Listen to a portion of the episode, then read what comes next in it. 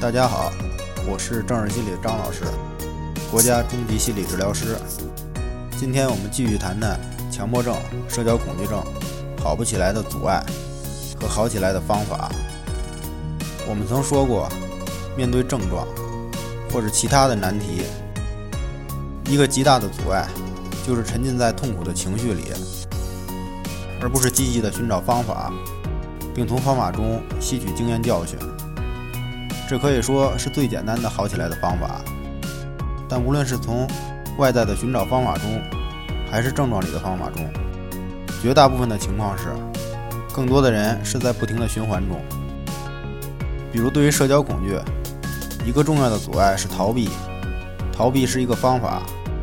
但也构成了社交恐惧。就是一个恐惧失眠的人，